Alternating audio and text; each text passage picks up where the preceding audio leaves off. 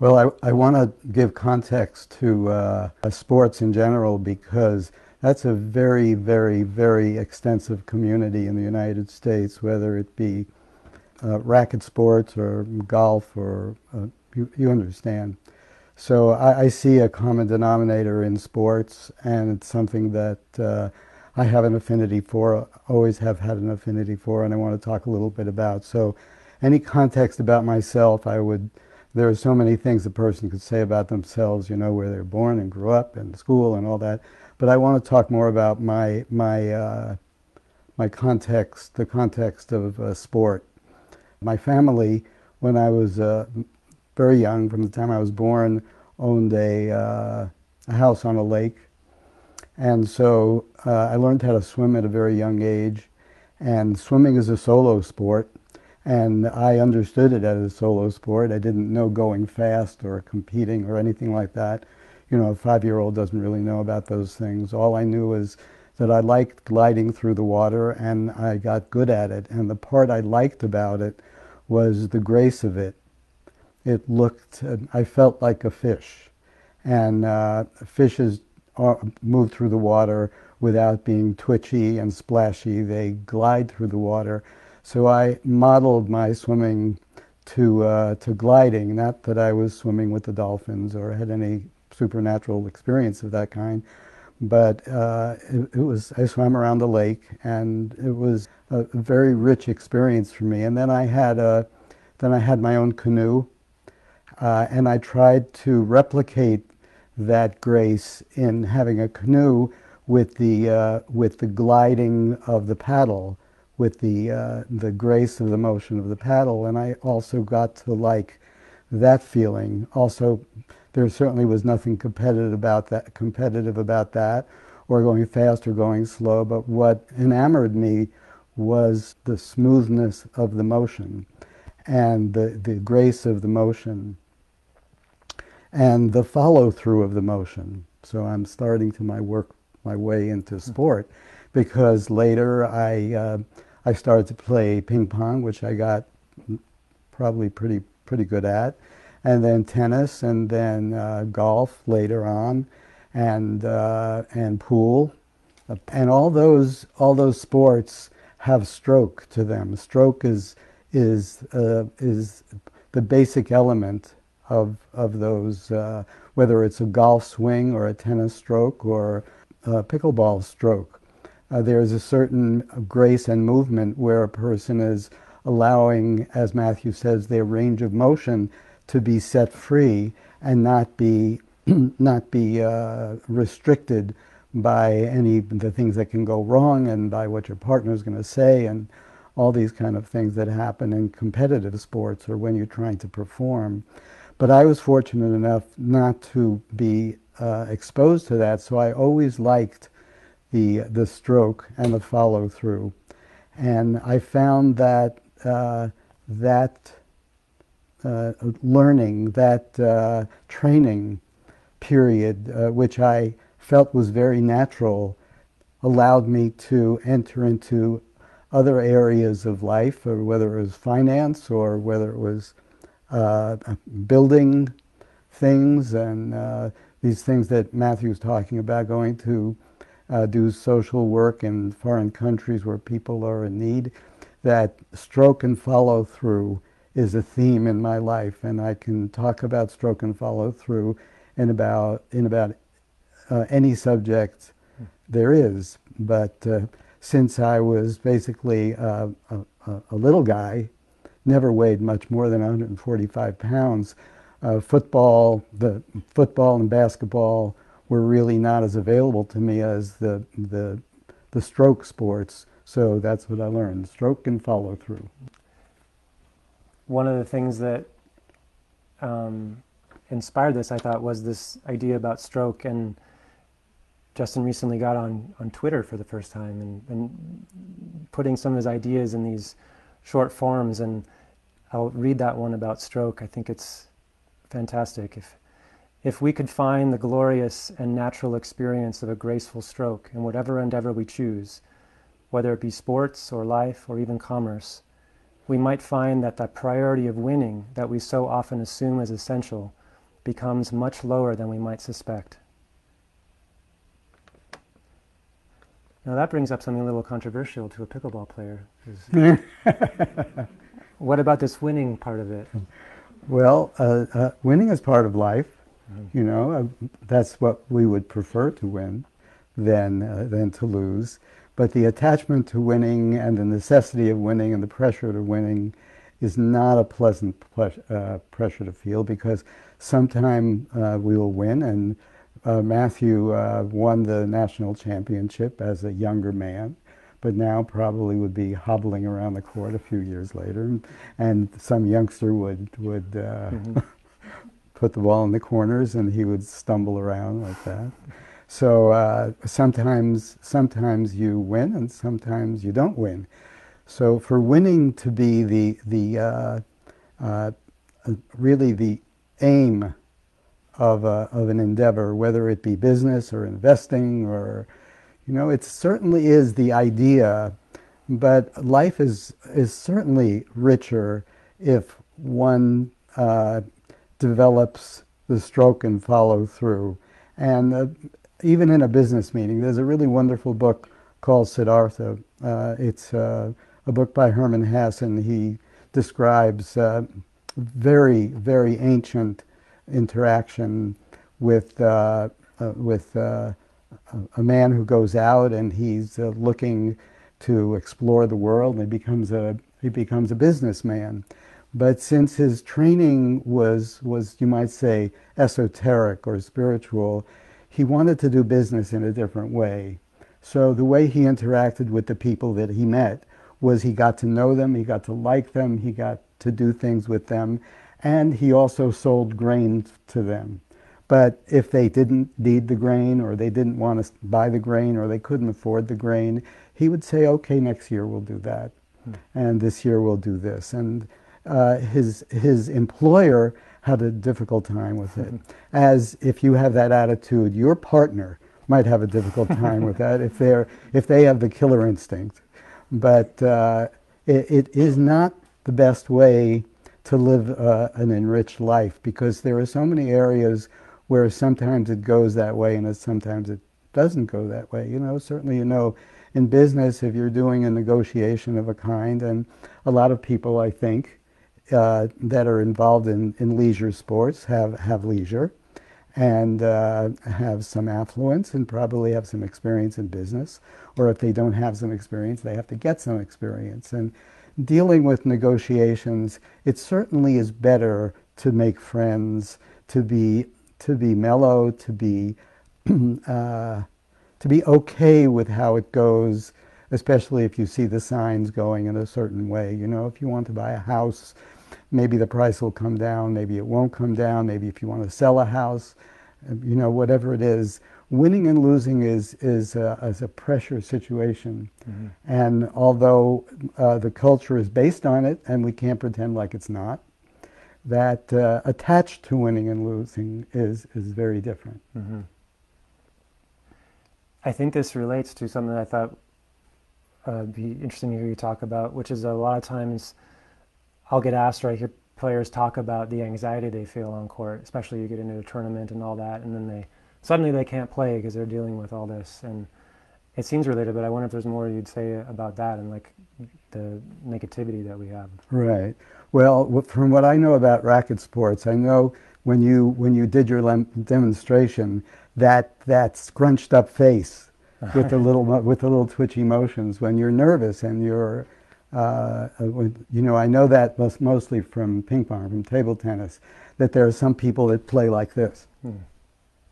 They hit the ball like that. And there's so much potential of fluidity mm-hmm. in hitting, and we've played ping pong before, mm-hmm. and I mm-hmm. know you know that, and, and so much, so much grace and possibility of feeling good about hitting the ball, and and you use the expression sweet spots.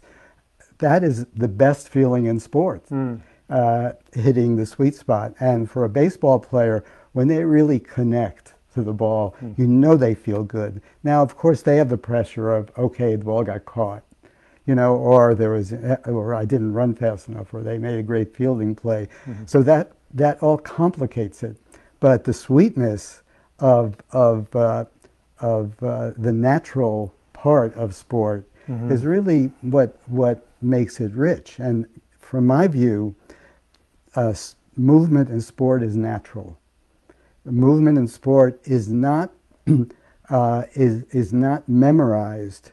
Now, uh, Hmm. I know this because, say, in golf, golf seems to be a really arbitrary movement. It seems to be, but uh, something every beginner has to learn in golf is keep your head down. Mhm. Everybody's always telling keep your head down, keep your head down. Now you're swinging at the ball on the ground, so you obviously have your head down. Now why wouldn't you keep your head down? Because you want to keep pick it up to see where the ball goes.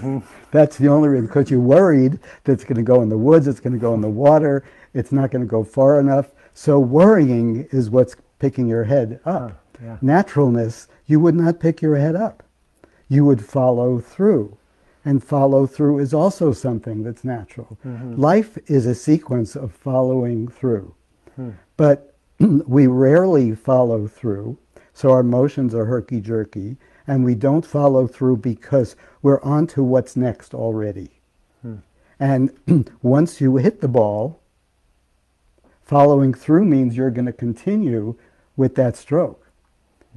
If you already hit the ball, okay, I hit the ball, what do I do now? And then you don't follow through. So the naturalness, the natural flow, in my opinion, is uh, is stroke and follow through. It doesn't have to be memorized or it doesn't have to be imitated. You know, there are people. I'll give you another example. If I'm not going on too long about this, like in golf, the ball is on the ground. Now, we we don't grow up learning about the ball on the ground. Certainly not from being uh, from being young people in, in the Western world or in the United States. We learn about baseball, or with little kids, we learn about, I don't know the name of the game, but when the ball sits on the stand. T-ball. T-ball, yeah, we learn that. So we're swinging, we're swinging here. Uh-huh. We're swinging like this. Now the golf ball is on the ground. In order for you swing like this, you'd have to be laying on the ground, and you're not laying on the ground. So the natural mo- movement, the normal movement for us, is we're going to swing at the golf ball like a baseball, but it's not on the ground. So we naturally have to uh, uh, adapt to something different. But it is natural. A golf swing is natural to hit a ball off the ground. Yeah. But we, since we don't really believe it's natural, we believe we have to memorize it. But if we could relax, as you described, let a range of motion loose, let our bodies dance in a way, then I think we'd find a lot more naturalness in sport than, uh, than otherwise. Wow. I've never thought of that in the way of that it's not memorized, but that's it. I mean, for the extent I feel I have it with some racket sports, it's it's like I learned to swing and then corrected for the errors, but not like learned how to swing and put it all in this trunk junky thing together.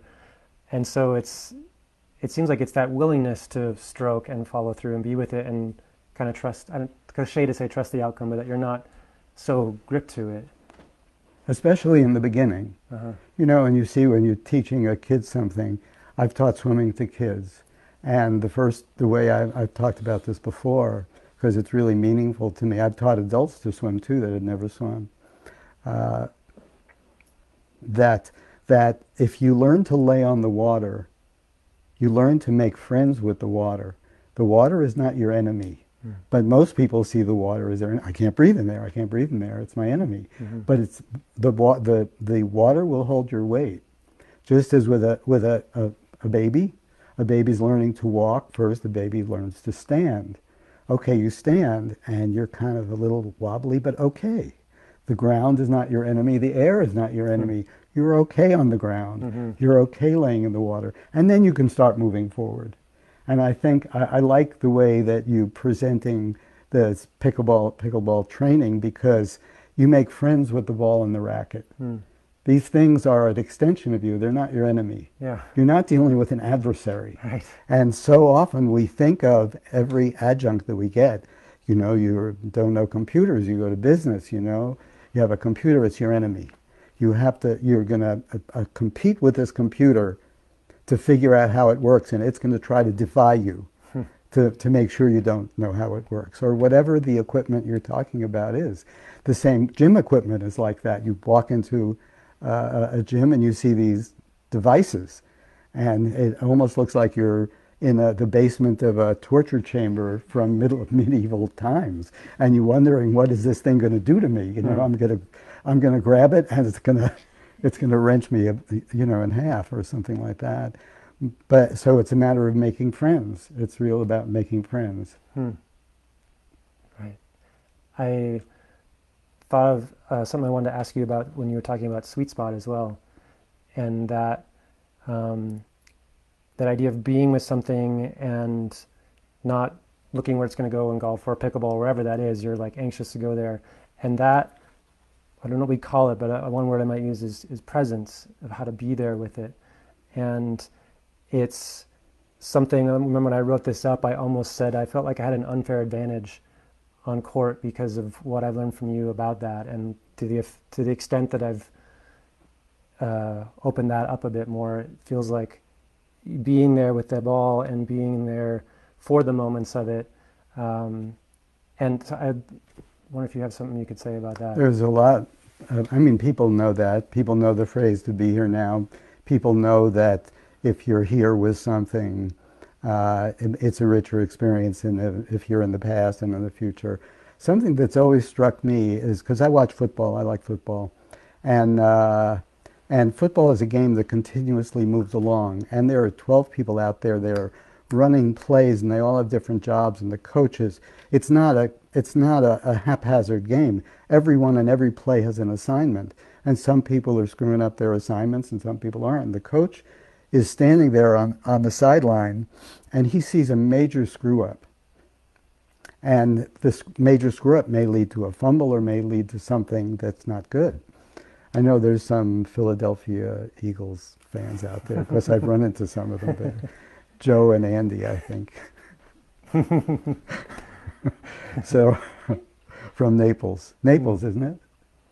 Just north of Naples. Yeah. Yeah, north of Naples. Uh, to, as, a, as an aside. Bonita Springs. Where is it again? Bonita Springs. Yeah. yeah. They were very, very generous to us and, and hosted us when we were down there to help out for uh, after uh, uh one of the hurricanes that came through in a, in a small town near there, and they, they made sure we got taken care of when we were down there. So uh, uh, back to football, uh, watching the coach, what, something you have to notice watching the coach is the coach can't get mad for long because then the next play is there. Hmm. And if the coach continues to be mad, and it's almost impossible to see how they can't continue to be, they have to just cut it off. And they have to say, say their player does some screw up now, if they if they make it hard for that player, the player's going to get back there out there and screw up again. Mm-hmm. So they have to say, you know, it's okay. You know, like let's move on, let's move on, let's move on. And I think the moving on is is really the most challenging thing for us, because uh, when we when we do anything that doesn't come out as we want it to, whatever uh, life avenue that involves we start to talk to ourselves about it. We start to, uh, uh, uh, oh my God, I can't believe they did that. Why'd they do that? Uh, I wish I hadn't done that, and things like that. And then we lose what you're calling presence. We lose the idea that, okay, now we have to be here for the next thing, and we're not here for the next thing. In, in uh, poker, it's called steaming. Hmm. You know, something bad happens, something you yeah. don't want happens, and you start to steam. And all the players around the table uh, become sharks in the water because the, they know the person who's steaming is going to is to do something stupid. So the idea is is if you're here now, and you do something that's not as it should be, you leave it go. And also, so that's dealing with the past. There's also dealing with the future you know, if you're if you're planning the future more than a moment ahead, whatever whatever that future is, you're going to lose something of the present. There's somebody who once said, uh, uh, well, I, I, I'd probably screw up the, the quote, so I'm not going to say it, but it's something like that there is a, a grace in the moment, and the further you get into the future, the less you're, you're a recipient of that grace in the moment. And um, I've seen that. I've seen that in just about any endeavor, you know, whether even as an endeavor like meditation. If you are thinking about something in the past or you're thinking about something in the future, you can't be here now, whether it's your, with your breath or a mantra or a candle or whatever you're trying to still yourself with. Mm-hmm. Hmm. I'm struck with the metaphor both of the football coach and the steaming and poker, where both of those, like if you're steaming in poker, you might lose a lot of money.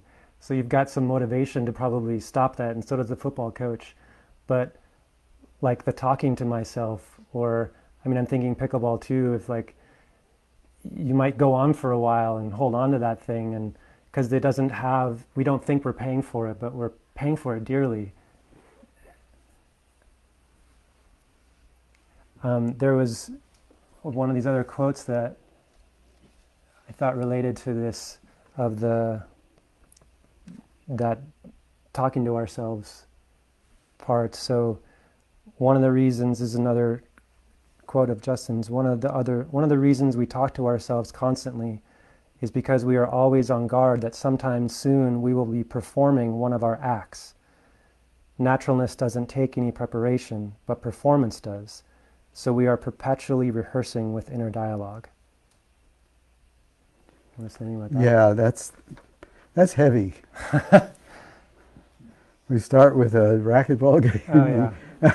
that's heavy, but it's something that we have to address because uh, uh, life uh, does include uh, its heavier elements, and and self-image is one of the things we carry around. We we build it, and I've said before uh, it's like a stew we've cooked up all our lives, and uh, we want people to like it. We want to be liked. We want to be appreciated. We want to be impressive. Whatever, however it is we've cooked. If we've cooked up a spicy dish, we want to be spicy. We don't. We cook up, uh, you know, something sweet. We want it to be sweet. We want don't want somebody to say, "Well, that's not sweet." Uh, talking about our personality now. I'm talking about because we put so much energy into uh, uh, uh developing it. And that energy comes out in our protecting of that image, our protecting of that image in just about whatever circumstances we're in, so that we are very vigilant of when that image is in danger. Mm-hmm. Uh, and we, so we put together our defenses and prep, prepare for those, uh, for those dangers. You know, it doesn't have to be a job interview. It can be a, any interaction. It can be a party. Uh, it can be getting together with somebody that we're not used to get to getting together with, or sometimes it can be even getting together with somebody that we are used to getting together with.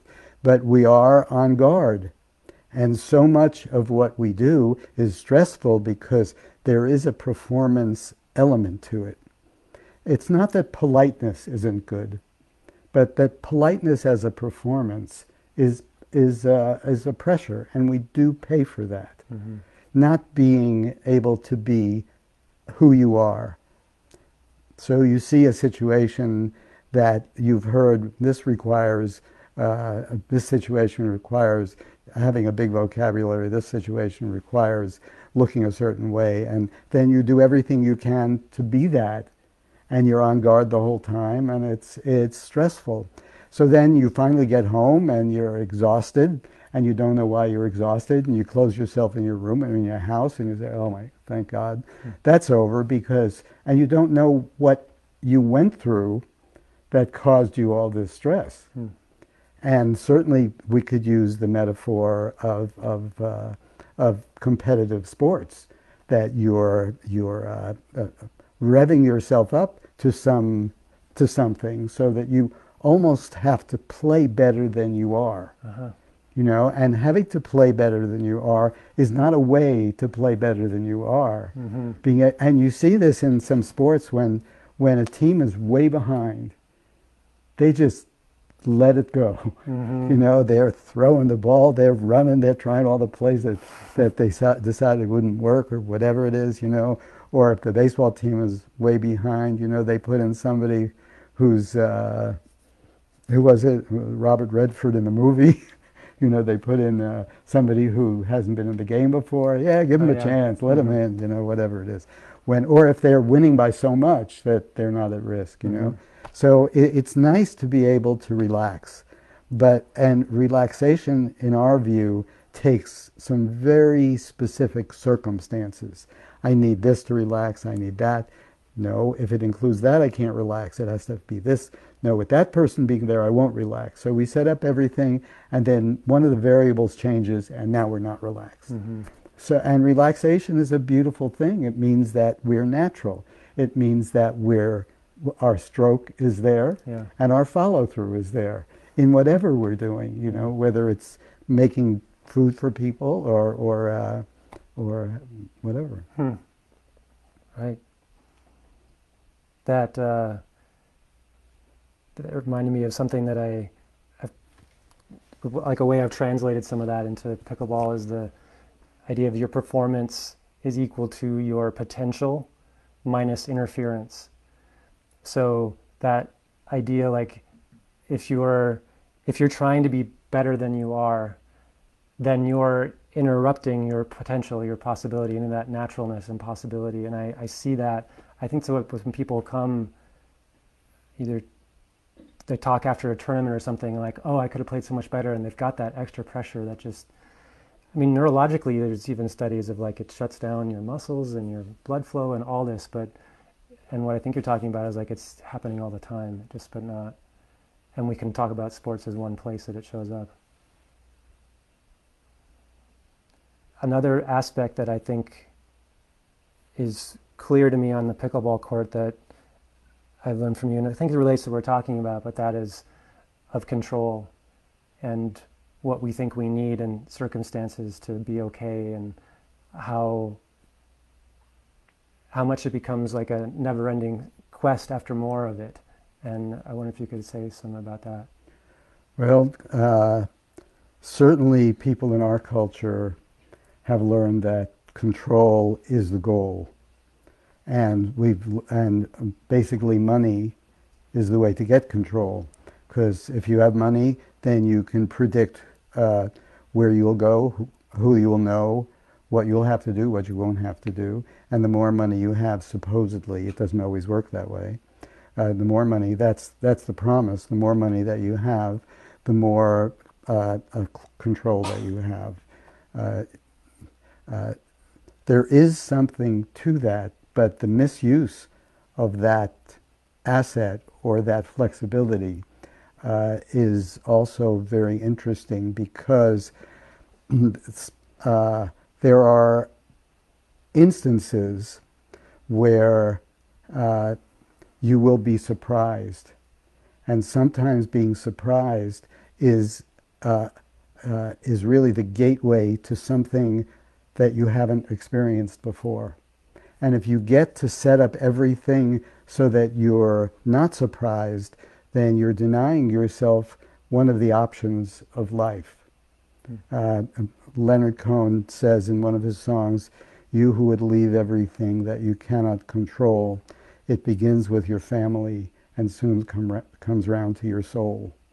And I've seen that to be the case, that uh, our, our programming has been so thorough in, in this idea of, of being able to predict what will happen.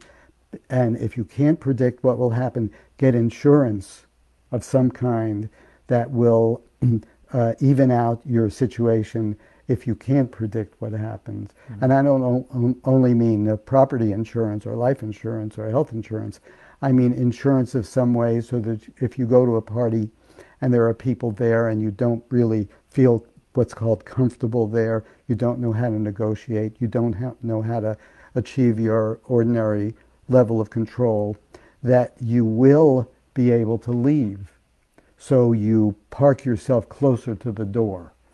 And that's your method. So you will leave yourself options. And options are what we've been taught. The person with the most options is the most fortunate person. But as sometimes a person has an experience, I've had experiences. I had one in particular in a foreign country where I was uh, scheduled to leave on a plane, and uh, and uh, they gave my seat away, so I had to find something to do there, and I uh, didn't like the idea. I had it all set up that I would be leaving, and that would be it, and I had the control.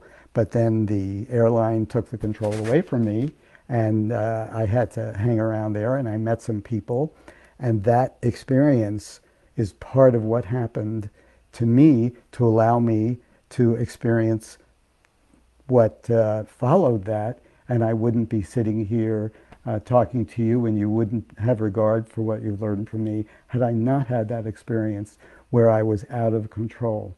Now, I wasn't out of control in a life and death situation. Mm-hmm. It certainly wasn't that, and I certainly wouldn't advise that. But if a person buttons down all their possibilities and protects themselves from every unknown, they also protect themselves from unknowns that could open doors that could be extremely enriching. Mm-hmm. So let's say someone agreed with that philosophically, and but it's clear they devoted themselves. I mean, money is like the clearest of where that.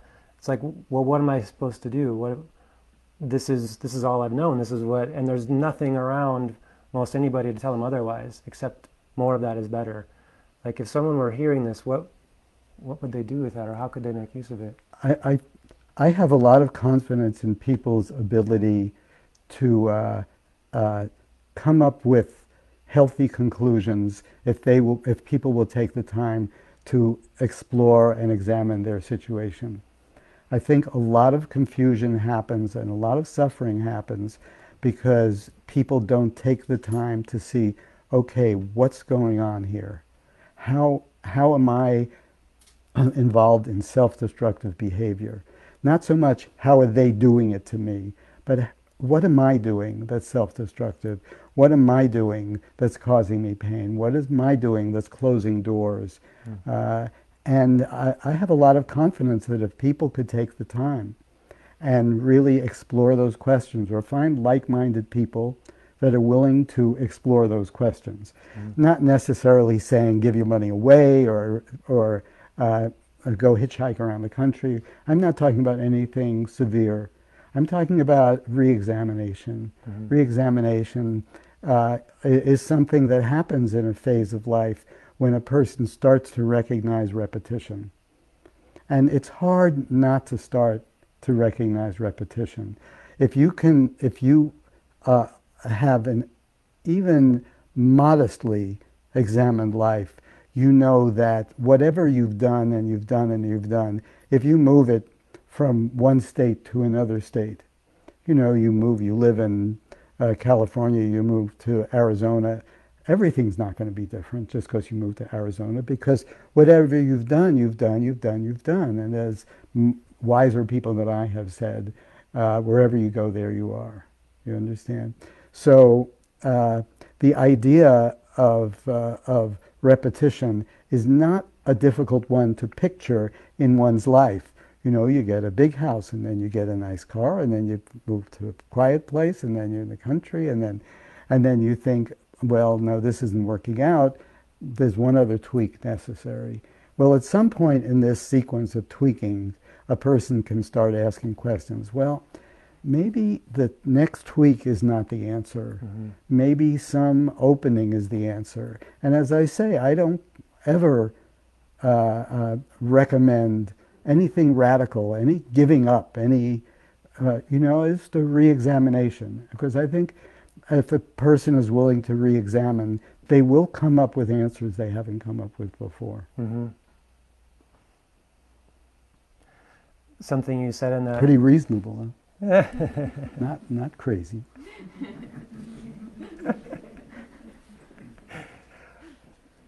um, let's see if I can get back to what I was thinking. Oh, right. About, um, you said something in there about that it requires slowing down to be able to do this. And I, from studying myself, from watching that out, it seems like everything's just going faster. And I am relating this too to one of my favorite things I actually have on my fridge is your uh, description about what it takes to make room for the Spirit and what, what that might mean to you or to someone. Um, and it requires some of this. And I wonder if you could speak to that. Of like, it seems like even if, if someone agreed with that idea, the idea of slowing down, there's nothing to support that either. Well, COVID 19. Uh huh. right. So we're in, we're in a time where, uh, and I don't make light of it because a lot of people have uh, experienced a lot of pain. Uh, people have died. People have had loved ones who died. People have loved ones who've been ill and been worried.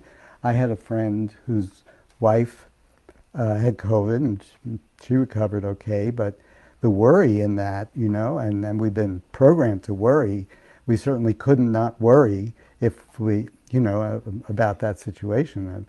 Uh, anything that's that's can potentially be that severe is something we worry about. Now, if it is worrying a good or not good, that's a whole other question. But we do worry, and uh, so uh, uh, we're we're now somewhat confined. Mm-hmm. I mean, certainly, have whatever your attitude is toward this particular uh, uh, phenomena, uh, and I, I, I recognize that there are different attitudes possible. Mm-hmm. There's no particular right answer. Uh, people say hooray for my side, but uh, you know, you can see like a 21 year old person has got to stay in their house and never go out. You know, that's if I were a 21 year old person, I would wonder about that. I don't mm-hmm. know if I'd feel so good about that. Mm-hmm. And they'd say, yeah, but the old people are going to get it, and so you're responsible for them. Well, I don't know if I want to be responsible for that, you know? I understand that there's a lot of different attitudes people have, and I'm not, I wouldn't profess any right thing or attitude to do. I have what I do, uh, but I don't, I don't uh, promote it. So, but it does give us an advantage. It is a blessing in that way, even though it is a, is a curse in other ways. Uh, that we can re examine the activity that we have and we can uh, opt potentially for reading, for listening to music, for learning how to play an instrument, or if we play an in, if we do know how to play an instrument a little, learn how to play it a little more. Uh, uh maybe if we if our habit is to watch uh, uh, idiot relief kind of things, and I don't say that with uh, with uh, any negativity because I'm a huge Seinfeld fan. Mm-hmm. So um, I understand idiot relief, and I don't condemn it in any way whatsoever. But also there are documentaries which are interesting, and people can uh, uh, alter their lives so that the sequence and the the, the the, uh, the quantity of what I call content is not so pervasive.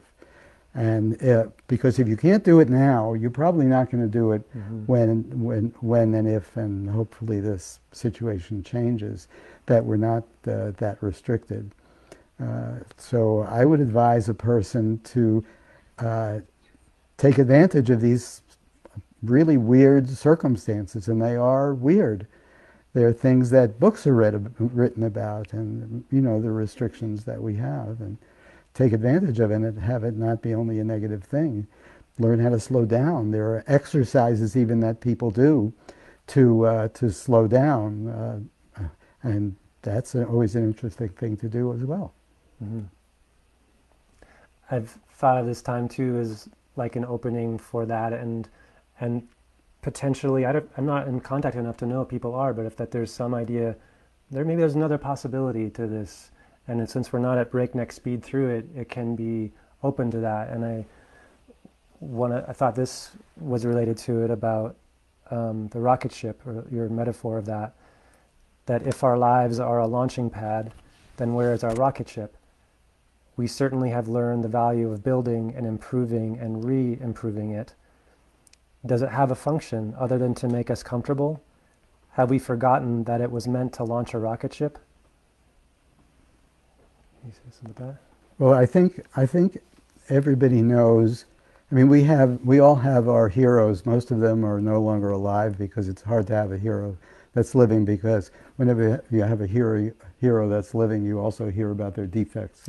so, uh, so um, most of our uh, heroes are no longer alive, uh, but we know that there have been people, you know, whether it's uh, uh, Gandhi or, or uh, Nelson Mandela or whoever your George Washington, whoever your heroes are, Hopalong Cassidy, who was one of my heroes and the Lone Ranger mm-hmm. as a kid, and that uh, we know that there are people that have either very strong uh, ethical uh, uh connections where they will do good, they have a, a strong moral connection to themselves, where they're true to some ethos of their own, and we see stories about that, and we know all those stories aren't fanciful. Maybe even we have crossed paths with somebody that has with some people that have uh, uh, uh, attributes of that kind. And they're not superhuman attributes. Now, we've been programmed to think that, you know, it's about Spider Man and Superman and superheroes and like that. But there are, there are heroes, certainly heroes among us. Every once in a while, we see uh, a documentary about an inner city teacher who really is dedicated to the students and doesn't make much money and doesn't get much uh, accolades, gets really no accolades, it makes very little money, but is dedicated to what they're doing. And, and I, I see all these uh, altruistic and, and uh, uh ethical and moral uh, uh, attitudes as going toward, you might say, going toward the light.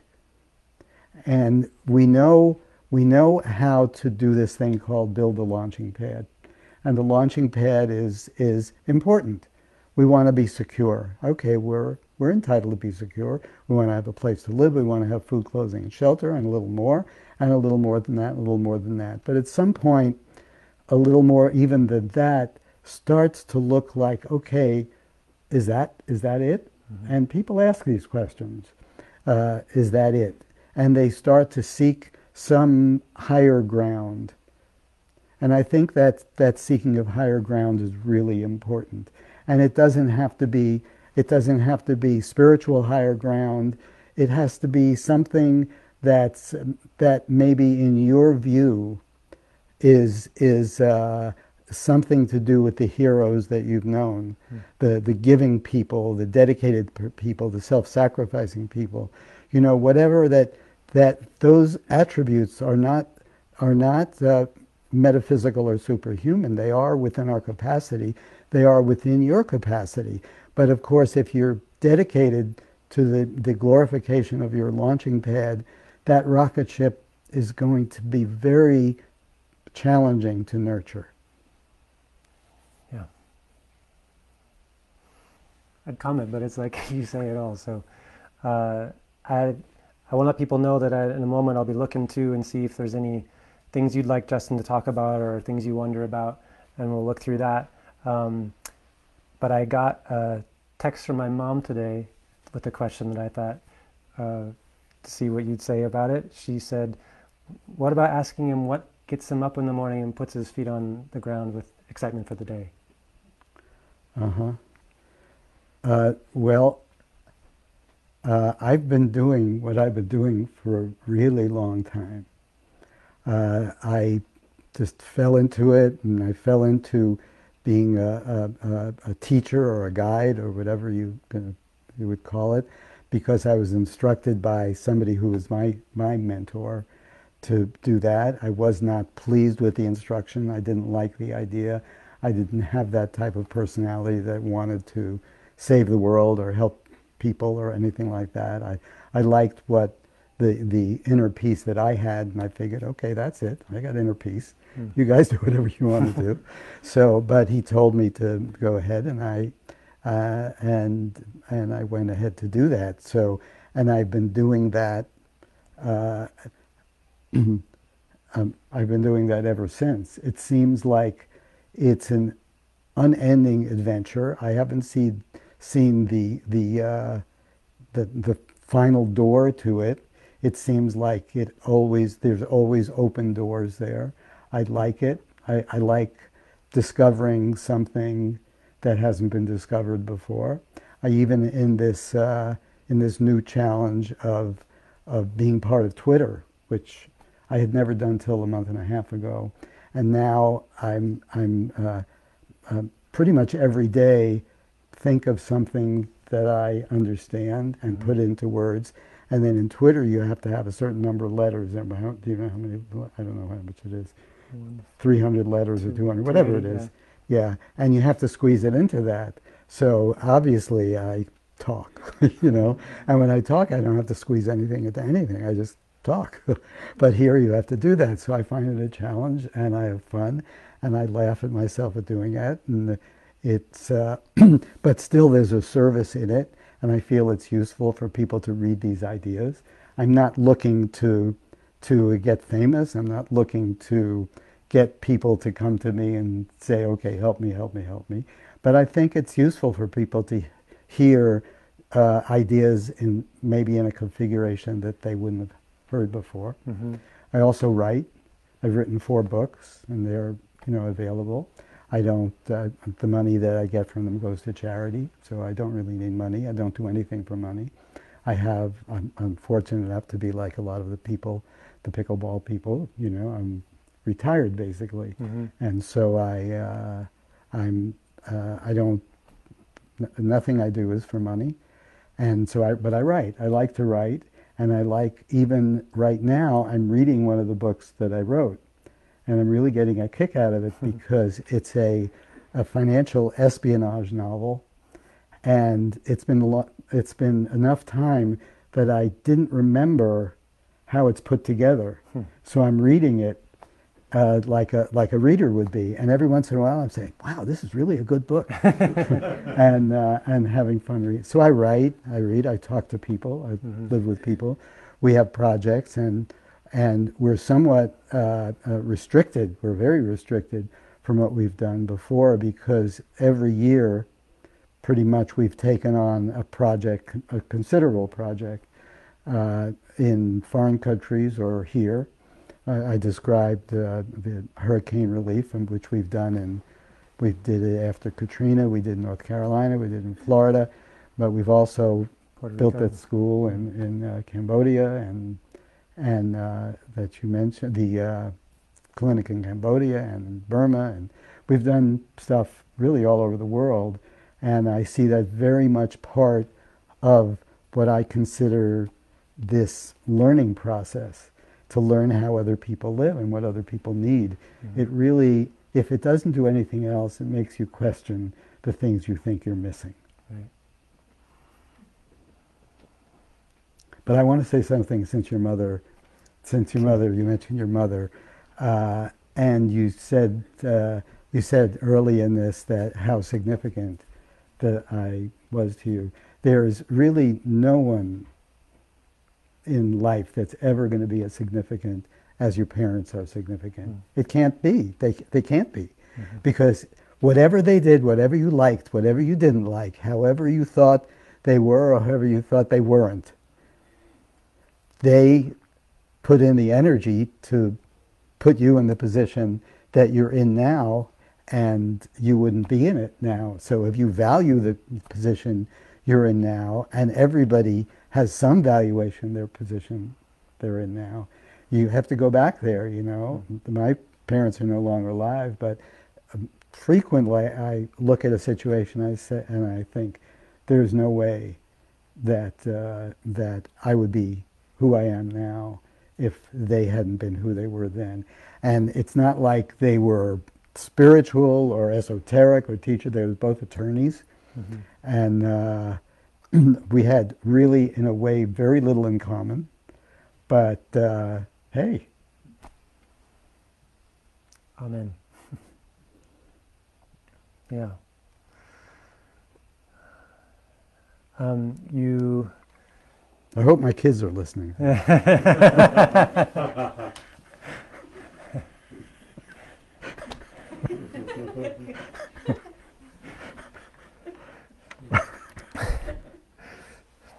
uh, boy, there's a lot of them I wrote down and see anywhere we can go, but um, you mentioned like the time of life and you're I wouldn't say retired because you don't know if you would say you went from something to retired, but like living that way. And I think in the pickleball community, there's um, certainly not all, but the majority is 50 plus or in that range. And I've always been struck by this about the idea of stages of life. And you wrote about um, that we begin life with a time for exploring the world around us, and later a time for confusion.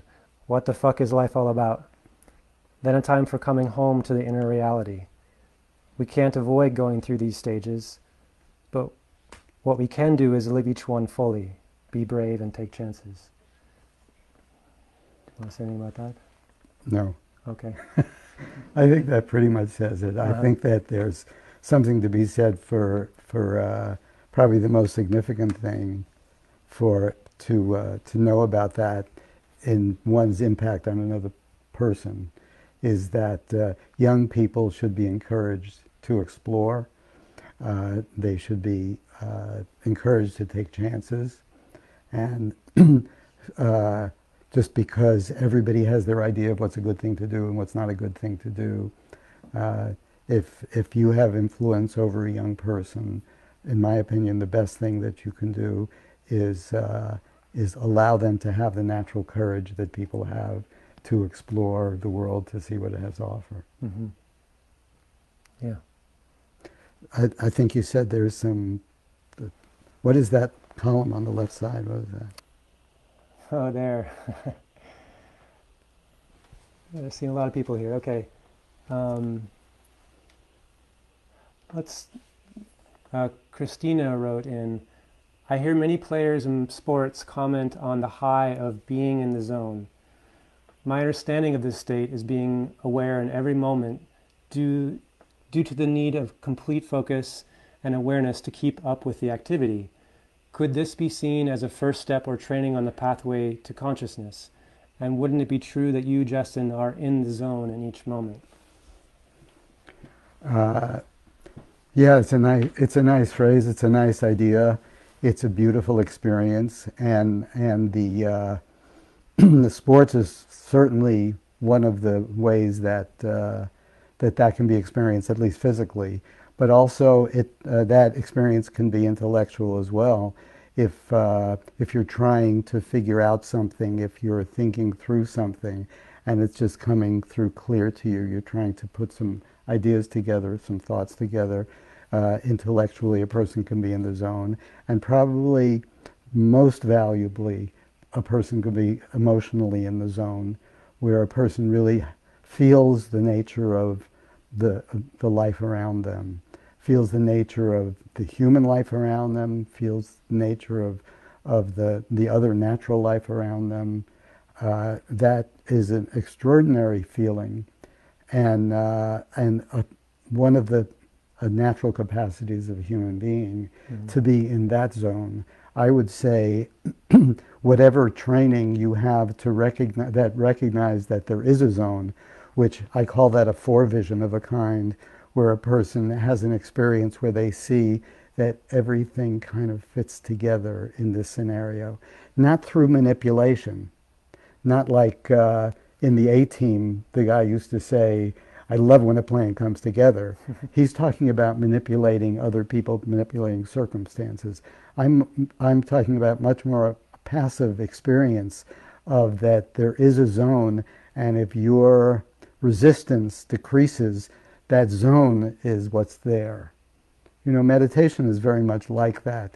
It's not something you do or try or force yourself into. If you remove those, the obstacles, the, the, uh, the inner dialogue and the restlessness, then there is a zone there. There's a, there is a, a, a natural something. And that forevision, whether that forevision comes physically, emotionally, or intellectually, it's a gift to have that forevision because then you know there is something called being in the zone, and the rest is like uh, what Paul Simon called in One Trick Pony all the herky jerky movements and the things that we do, all the herky jerky motions, you know, that, that are really not in the zone, look so different. Now, people have done all kinds of things to have a forevision of this zone, whether it's drugs or alcohol or or uh, uh, living in the woods or you know sailing by themselves across the ocean. Uh, people, it is valuable to get a forevision, but to be addicted to getting forevisions is not the same as to recognize the gift of the forevision. Is I see that when I play this sport, sometimes I just feel like time stands still and I'm just flowing. And the uh, very first thing I talked about was when I was six years old, I would get in the lake and I would swim around the lake. And, uh, uh, and I would feel like I was a fish. I would feel like this is my natural habitat. I was in the zone as a child in that way, in the water. Uh, and then, and I learned from that experience, and for some reason it stuck with me, that there is that there is uh, uh, uh, stroke and follow through in whatever you do, whether it's business or uh, finance or cooking, or there's stroke and there's follow through. Uh, and anytime you get a forevision of this, it's an example of what's possible in life. And you should be more greedy for more moments of that kind. And that particular greediness will never cause you to take anything from anyone else that natural pride that we have in being able to feel like we're human beings that are in the flow is it's our uh, it's our gift as human beings and it is not an exclusive gift where you'd think I have it and you don't, don't have it.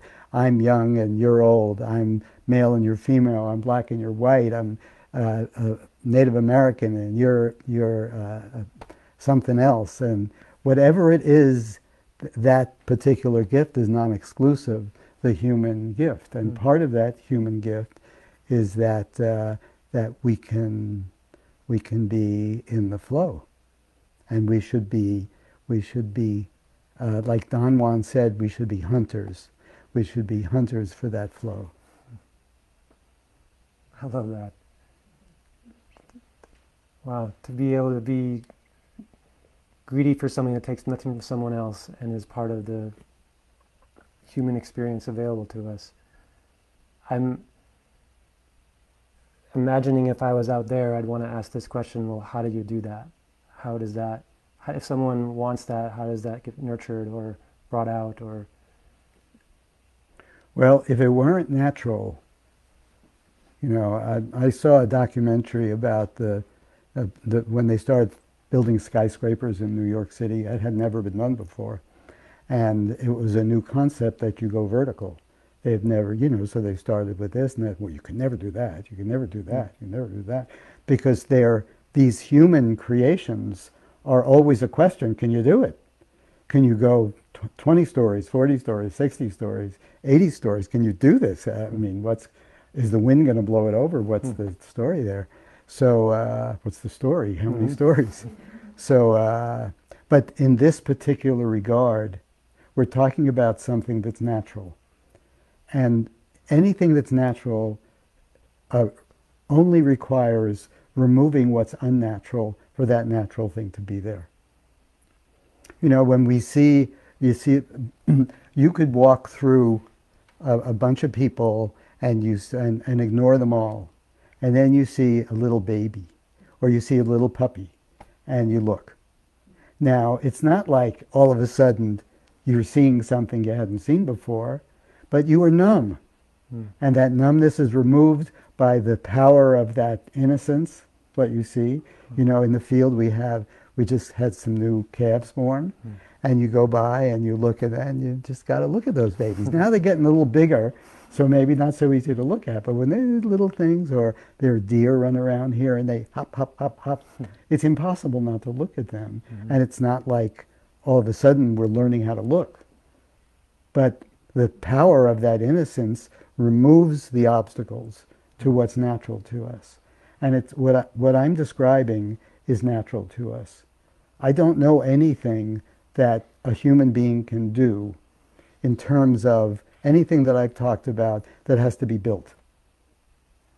It all, it's all a process of removing obstacles, the obstacles that that were there, that are there because we've learned how to strive and, and, and accomplish and, and protect and do all those things, mm. which sure we did. I mean, can't fault us for doing that.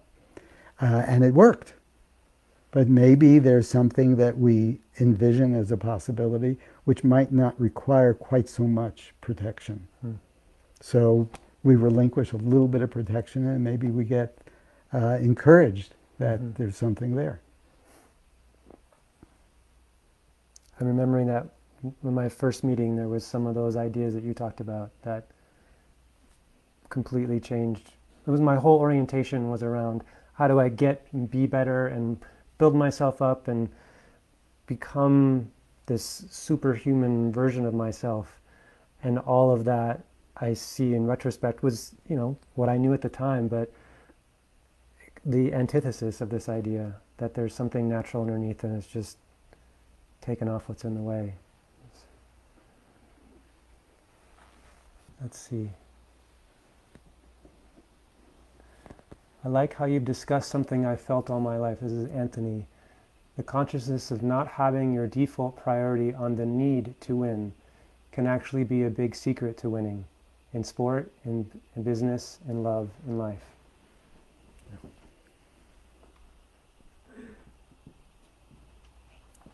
A lot of people. Oh, someone's giving me a question here. How can we wean ourselves from playing with people who are only better at playing the sport we enjoy? Let me read that again so I get it. How can we wean ourselves from playing with people who are only better at playing the sport we enjoy? Example, our teachers, our coaches. It feels so great to play with someone better than ourselves. Thanks. Uh, what I know of human nature, I'd say there's, I, I would say there's probably a, a, a smaller percentage of, uh, uh, of human behavior that seeks to be here than seeks to be here. So uh, I think that there are people, there are people that uh, that value and enjoy being over their head and having to uh, uh, really dig down to do better. But I think if a person really examines their, the, their ordinary life or most of the moments of their life, people like to be here. Mm-hmm. So this isn't exactly an answer to that question uh, because I, I would say to this person that if you look at the rest of your life, uh, I think that you would see that this particular uh, uh behavioral process that you have, seeking, wanting to play with people, whatever you do, who are better than you, only applies to very isolated circumstances. And usually you would seek control and comfort.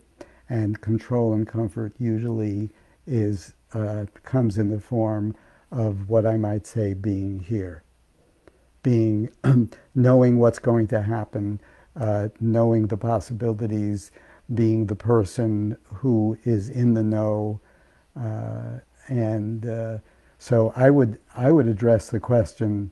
I would address the question of how do we wean ourselves from always wanting to be in the know, mm-hmm. Uh, and I uh, maybe this particular person can go with me on this one, and because in order to go with me on this one, you would have to be not in the know. so, uh, for a few moments anyway, and recognize that uh, whenever we go into a situation where we're unfamiliar, we gird ourselves to the possibilities of what might happen there. And the way we gird ourselves is uh, uh, what are what are the possible protections in this situation? What can I do so to limit my vulnerability in this situation? And uh, generally, if not always, those involved, they, it may involve not saying a word, because in not saying a word, you can't be stupid. You could even be mysterious, Testify.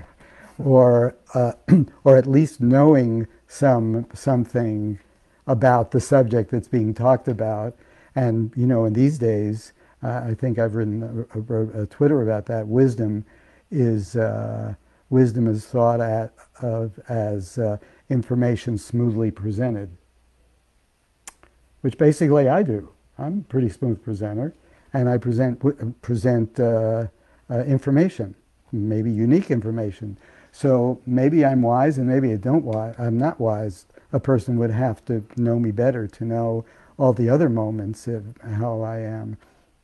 But since we have that formula of uh, of information uh, presented smoothly, we rehearse information to present smoothly. Mm-hmm. So if we were going to a particular gathering where we knew people would know things that we don't know, we would do a little research. And we might say it's a good reason to do research, and it might there might be a potential good reason to do research, but really a lot of the reason we do it is to protect ourselves, uh, so that we can be here, so that we don't have to be here. Now this is this is uh, we have been taught that to be in control, to be here, is the best place to be. I've talked about that. I talked about that earlier, but it could be at some point in life that we seek something that requires passivity. It could be because you know water flows downhill. Water flows downhill. That some people even say to stand under is to understand. And to stand under is not a, is a challenging something. And if we don't have some training for doing that, if we don't feel okay to be in that position, then how, when it's required of us, when it's not required from the outside, but if something we want requires that passivity, how do we come up with it? Where is it going to come from? This is part of the reason why uh, our heroes are generally, and I hope I'm not entering too much of an area of, of uh, controversy here because it's really not my purpose to do that. Uh, most, many of our heroes are people who are no longer alive. We put their picture on the wall. We put the, we think of them. We think of of uh, people who are, and I'm not saying these people aren't remarkable, whether it's uh, uh, Nelson Mandela or Martin Luther King or Abraham Lincoln or or uh, or uh, uh, Rilke, Rilke or, or some author or Shakespeare or whoever whoever it is, whatever realm or Einstein, but those people are not there for us to stand under.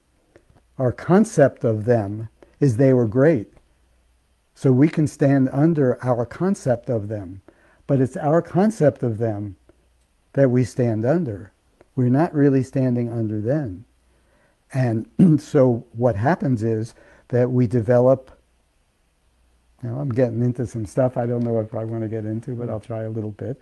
We develop a, a psyche that uh, since we're, we live in a democratic society, that everybody's entitled to an opinion.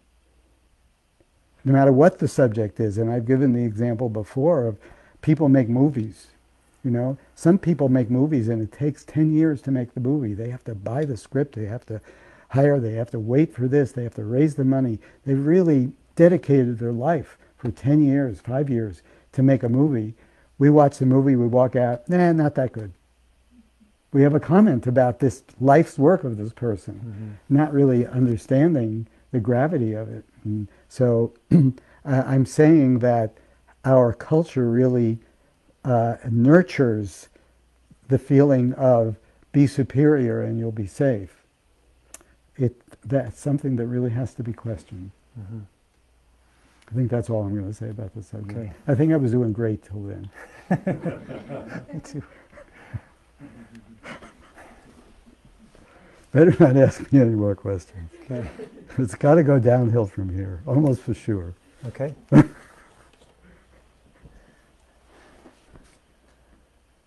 okay. Uh, this gets interesting. How do we stay in the present moment and not cave into worry when the threat of a dictatorship and a severe destruction of freedom looms? I, I hear you. It's uh, I, I, sympathize with that. Uh, I sympathize with the. Uh, um, uh, you know, I've said to somebody, I've said to somebody yesterday, in fact, uh, just yesterday, I really like the idea of this interview, of this dynamic, because because the the uh, the threat of it is sports. I like sports. I know sports. I'm a sports fan. Fan. I'm you know I'm a. I like that, and and I also like I'd like to do another one about finance because I know finance. I like finance. You know, I know what to do with money. You know, I know how to make money. You know, I like that. Uh, I'd like to do one about cooking because I like to cook. I like to do that. You know, I, so I'm I'm I'm saying I'm saying all this because uh, there's a, a, thread to my idea of uh, what's this? What is what is the phrase that she uses there? or he uses there. The threat of a dictatorship and a severe destruction of right, freedom. Right. Okay. Yeah. So uh, the idea of of politics as a uh, as an answer to something is uh, it's very shaky ground. Hmm. First of all, because the people who get into politics, you know, we want we want them to be a way that they really can't be because of what they have to do to get there. Hmm. You know, you, you, you have to be phony to get into politics. You have to you have to be nice when you don't want to be nice. Hmm. You have to have ideas that you don't really have. You can't, or else you won't be there. You could have great uh, uh, uh, standards, but you won't be elected. So our expectation of politics is, is unrealistic. And our lack of expectation of ourselves is, is, uh, is not what it should be. Uh-huh. You know, I, I recognize there's the environment, I recognize so many things are not as they should be. But if people think that the elective process is going to change that, it, it's not going to change that. The thing that's going to change that is if you change, if you have peace and you look out, you'll still have peace. You know, if you have perspective and you look out at the world, you'll still have perspective. You'll have to, you'll be able to be compassionate. You'll be able to be giving. You'll be able to be reasonable. You'll be able to be more contemplative about things. I, I was listening before, before uh, earlier. I was sitting outside, listening to uh, Bob Marley, and in one of his songs, he says. Uh, uh to be free is to know your mind. Have no fear for atomic energy. It can't stop the time. Hmm. Now I know that that uh, there's a thing with the oil and the thing. Oh, there's all kinds of destructive elements there. But if you know yourself, I didn't say the words right. What are the words? Emancipate yourself from mental slavery. Yeah, emancipate yourself from mental slavery. uh, if you can emancipate yourself from mental slavery, and and you can, and you can, and you can, and you can, and you can, this world will look different, mm-hmm. and maybe even eventually, probably not in our lifetime, not probably in any of our lifetime, but if that could take place, maybe it can, maybe it can't, probably can't, but maybe it can, then maybe political people will even be part of that emancipation from electric, uh, from mental slavery. But as of now, we just have to accept that uh, that uh, the the the what is it? The better of evils is about the best we can do, mm-hmm. and put a, put a little less energy into that, a little more energy into getting ourselves emancipated from our mental slavery. Mm. I hope that's not misunderstood because I definitely, I would be probably aligned with most of the ideas of whoever wrote that question. I probably would be. Uh, but to make that, think that that's the answer uh, is probably unrealistic. Uh,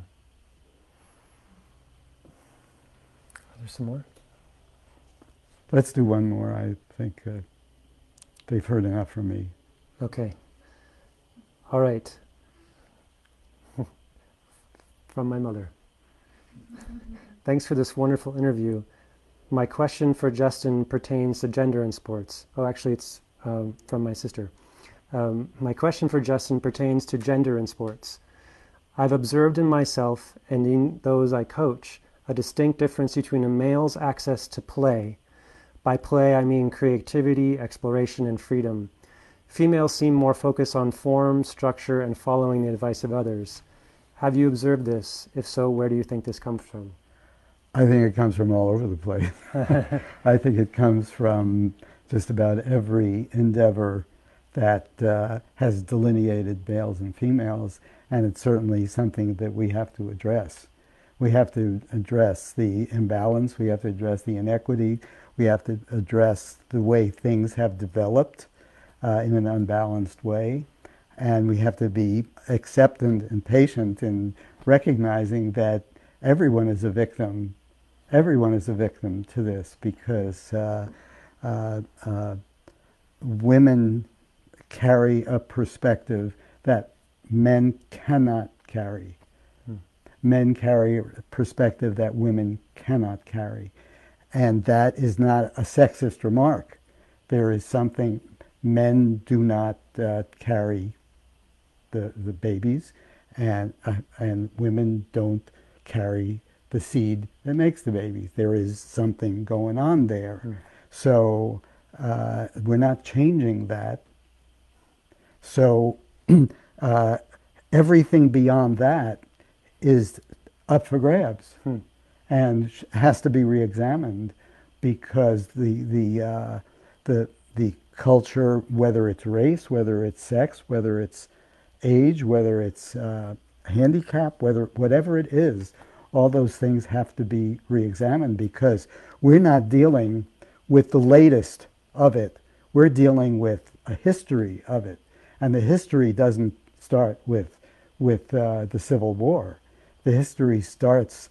Uh, I mean, India is a thousands of year old culture, and there is a distinguishing element there between colors of skin. Mm. It didn't start with uh, with slavery from the west coast of Africa to the United States. So mm-hmm. there is a history, the history of males and females. I mean, this this country is in its infancy that uh, women got to vote 100 years ago. I mean, 100 years is like that in history. And imagine to be disenfranchised in that way and to think, how could you possibly think of yourself as, as being anything if you're not even allowed to vote? Yeah. When the dumbbell next to you, you know, is, is just happens to be a man and he can vote. Mm-hmm. So, so much, so much has to be reexamined. And it has to take patience and willingness to change. And I think it's probably happening. Uh, in some ways, it's happening more than others. But if there are ways that it isn't happening, those ways should come out because mm-hmm. uh, it's time. Yeah. I'm super grateful that this got to ta- take place, and I hope this is beneficial to anyone watching now or later. And is there anything you want to say as we more? Just then, you said no. I, I've said enough. Okay. Be well, everyone. Stay safe, and we'll see you some other time.